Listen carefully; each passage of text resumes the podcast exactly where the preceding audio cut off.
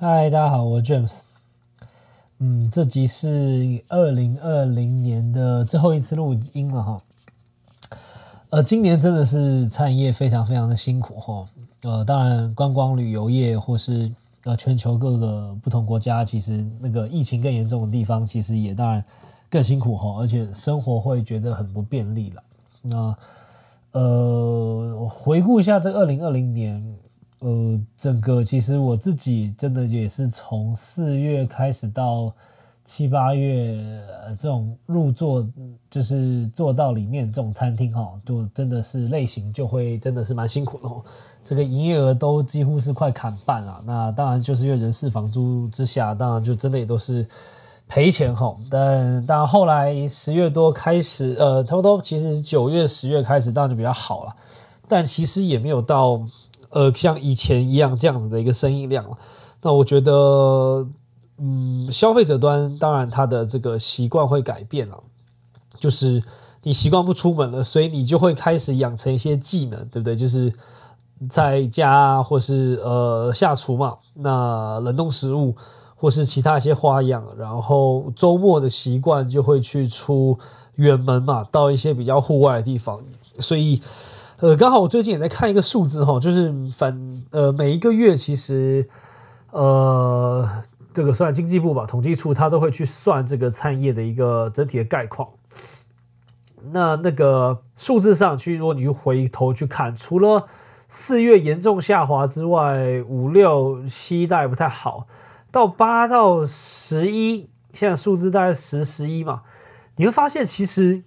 以营业额来看，餐饮业还是成长的，这非常有趣哈。就是你可以想象，就是你的店有没有成长啊？这个，如果你是餐厅老板，或是呃，你知道投入餐饮业，你可以去用你的呃观察力或想象力，或是这个去想，就是呃，因为新闻嘛，就是各种包含像台北知名的永康街，然后西门町，呃，东区不用讲，东区已经有一段时间其实没有像当年那么繁华哈。这些大型的这种商圈，然后一级战区，整体看来的一个表现跟营业额其实蛮低哈。就是，但你为什么这个餐饮业统计的数字是正的哈，而且还是成长一点的哈？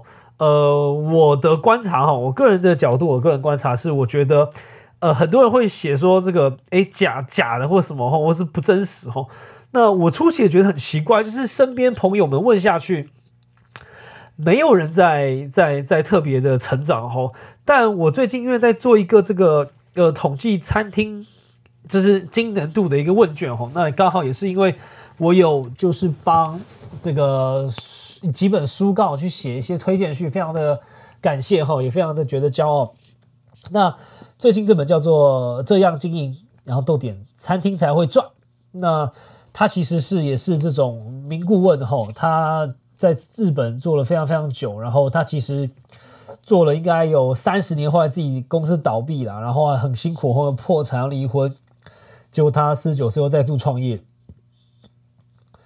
然后就经手非常多案子，然后去做这些的呃顾问方式吼。那这本书当然很有趣了，我还是分享一下大概就好，就是他跟我过往看的这些。呃，书籍教你怎么呃手把手把店开起来啊，呃去做店的管理啊，如何成为一个好店长不太一样哦。他是把二十五个最常犯错的原因去纳进来，然后讲个故事，然后跟你讲这样为什么会会会不行吼。呃，举例来说，他有个例子我觉得很好吼，我自己的店常犯这样的状况，他就问你说，优先烹调不同桌点的相同料理。还是应该要先把同一桌的料理上齐哈。我在做一次顿饭的时候就遇到，就是因为顿饭我一样嘛，就是他会做比较久哈。这高汤下去，然后呃看看什么料啦，有些是海鲜，会先煮煮完海鲜拿出来，再把呃意大利米丢进去，然后收这个海鲜汁，然后再把海鲜放进去哈。那每一个顿饭其实呃过程都会有点繁琐哈。然后如果今天你看到，譬如说第一桌。第三桌差两三分钟，然后同时都有点一个口味，那你是不是心心中都会想说，那我一起做嘛？反正一锅还煮得了两份的炖饭，我就一起做，让不同桌的分别上哈。那它里面就会讲这这些问题，就是你常常会呃，可能觉得方便的事情，其实背后会带来一些其实不是很方便的事哈。这是一个书上会写哈。那写这推荐序当然就是呃，希望送给有我们的粉丝朋友了。然后我想说，那顺便有个互动，来统计一下哈。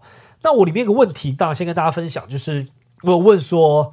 我本来想这个有趣，我本来根本没想到说会有人成长，但我觉得还是这样写哈，不要那么负面，感觉你就是下滑哈。然后还好我这样写，没有让我变成一个井底之蛙哈，就是我就是把这个呃，你今年度的营业额跟去年去比，你是呃下滑四十趴以上，然后四十到三十、三十、二十、十，然后到成长十、二十、三十、四十哈这样子，然后去发。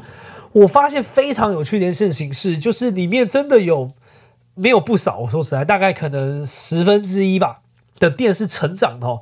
我们我们的统计哈，我的统计当然就是就我脸书的资料这样去跑。那现在大概有快七十笔，我目标是到一百笔啦。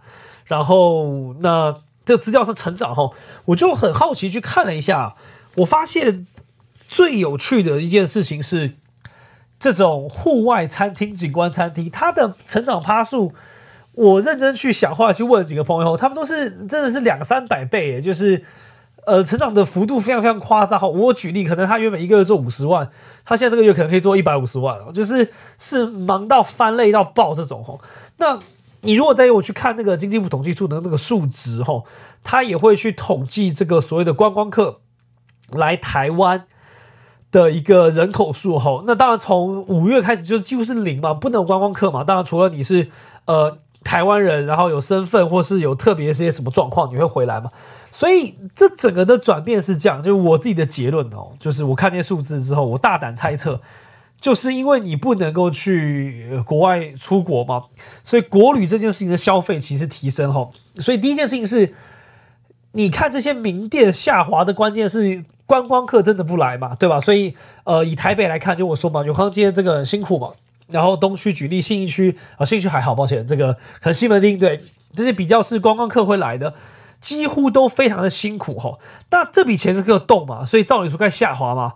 可是这个洞，我觉得是事实啦，就是包含我去经过台北的鼎泰丰啊，这个人潮，其实我觉得我不相信这个营业额会跟原本一样啊，我绝对不相信。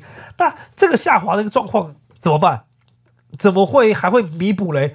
就是我们非市区里面的这个餐厅下滑，可是所谓的观光地、露营区，呃，就比较郊区美的这种所谓的户外餐厅，反而大幅成长哈。所以这个呢，洞就靠这个户外类型的这种餐饮去拉高了。那这拉高一来一往，扣掉观光客，但是增加了这个不能出国消费的这笔钱，到回到了这个国旅所谓的台湾的地方哈。所以最终。你发现它其实没有明显下滑，所以统计出来就觉得哎，其实蛮好的哦。这个什么反弹哦，的确，这个反弹是我的认知，就是在这些所谓的户外地方哈比较多了。我认为是真的大多数了。那原本的市中心这些店型其实很辛苦哦。这种呃，我北中南的我认识餐厅老板了，我认为整体去看，有部分这种所谓的民生小吃、早餐店、这种面店，其实真的没有在下滑然后水饺。我认识这些朋友是真的没下滑，有些可能还成长哦，真的是成长的。那当然，他有一些在做外送嘛，然后他当然一些营业额端上可以再去呃拉高。但当然，外送这个趴数的状况，的确占餐饮业原本的比例其实非常非常高嘛，三成五、三成快四成这样子。所以呃，整体的数字，第一个问题跟大家分享哈，就是我觉得这个营业额的状况、成长的点哈，其实是可能是就是真的啦。我想这不会是假的。那这个比例上，其实餐厅本身，我认为普遍还是辛苦哈。那刚刚讲的外送，第二个来探讨一下这个二零二零年外送这件事情。呃，外送的营业额在上上升哈，持续在上升哈，包含这个绿色、绿黑色或粉红色的哈，呃，这些店家数都很恐怖哈，都好几万家哈。这个这个呃，光大台北我记得应该就破万了吧，绿黑的。那更别说粉红色，其实整个大台北、新北更多哈。那这个整体营业额上升，但是问题来了，其实我的观察是，单一店家的营业额其实不太会上升吼，因为当然使用的消费者的这个量升上升，可是店家数也同时间在上升吼，所以我觉得我的数字看来哈，单一店家其实在做外送端，它要持续往上的成长，呃，真的也会越面临到挑战吼，因为这个这个这个区就区域，因为虽然好像你从以前在家楼下只能吃那几家，到现在可以吃呃两到四公里嘛，可能更高，如果天气好。但对于这个呃消费者来说讲，你还是会希望吃一些不一样的哈。所以当有一些 OK 不错、状况好的店家也上架之后，其实他就会分分刮这个原本你常点那些店家哈。所以店家端上其实整体上，我认为下就是单单价营业额下滑的比例比较高哈。那但是总体上还是成长的哈。那我觉得外送这件事情其实呃。我认为已经失去红利，还是一样，就是它没有像以前，你只要上架就能点哈，你整个会变成在线上端要去做好好的一个调整哈。那整体来看，我觉得有三件事可以做了。第一件事情还是因为外送端其实内场这这个的产出跟速度效率更重要了，所以我觉得第一部分事情是怎么样让外场你既有店家的外场的复杂度或效率提升哈，它在一定的时间点内还是可以照顾现场客。然后他还是可以去接这个外送单，然后他跟司机对举例吼，这个在不增加人力之下，如果你能够增加营业额，其实它一定是有好处的哈。那当然前提是内场要做的呃 OK 啦，就是它的效率要越好吼。再事情是就是呃这个线上的这个变化还是要做啦，就是你如果就固定的去出一样的菜单放上去，其实我觉得也不太容易有差异化，因为其实现在的外送平台会有很多很多的这个服务。优惠折扣吼，那有的是满百送多少，有的是满多少钱送商品，也有一些什么趴数回馈啊。那在这个广告的效益之下，我觉得其实必须好好衡量上。如果你原本是比较落后的，然后这个东西就算不赚钱，我觉得你可以赚到评价，赚到知名度，某个层面上。我觉得是好的啦，因为如果再不去做，其实你会离这个消费者或是整个排名上越来越远哦。所以我建议上在这部分还是能多了解了。那最后当然就是我也说实话，就是只有一家的后台，我觉得做的够好哦，其他的都没有后台服务的，我就不探讨哦。那有一些的后台其实它的数量、销售管理上，然后包含一些折扣后台上架、自己上传照片，我真心觉得是好用不少了。那。那我觉得数数字上会说话，哪些东西的商品销量好，然后你制作速度快。还是你有什么样的一些方案可以帮助他？我觉得都非常重要了。所以我想，二零二零年这个整体的一个状况其实是辛苦的。然后数字端上虽然漂亮，可是其实我想大部分的既有市中心店家不见得有这样的一个表现了。第二部分做外送一样，就是我觉得明年度这个话题不会减少了。那谁能在上面做出新的一些花样跟造型？我觉得是一个趋势了。那一样就是。把外场人力尽量看怎么复杂度降低，然后去让线上菜单做一些变化。最后的还是要常常看这些数字，然后来让你整体的一个营运上会有一个新的一个方针。好吧，这个二零二零最后一集再就到这边了。那。明年的第一集呢，我当然是希望来讲讲趋势啊。所以如果你想听听趋势，记得收听我们下一集，也可以追踪起来。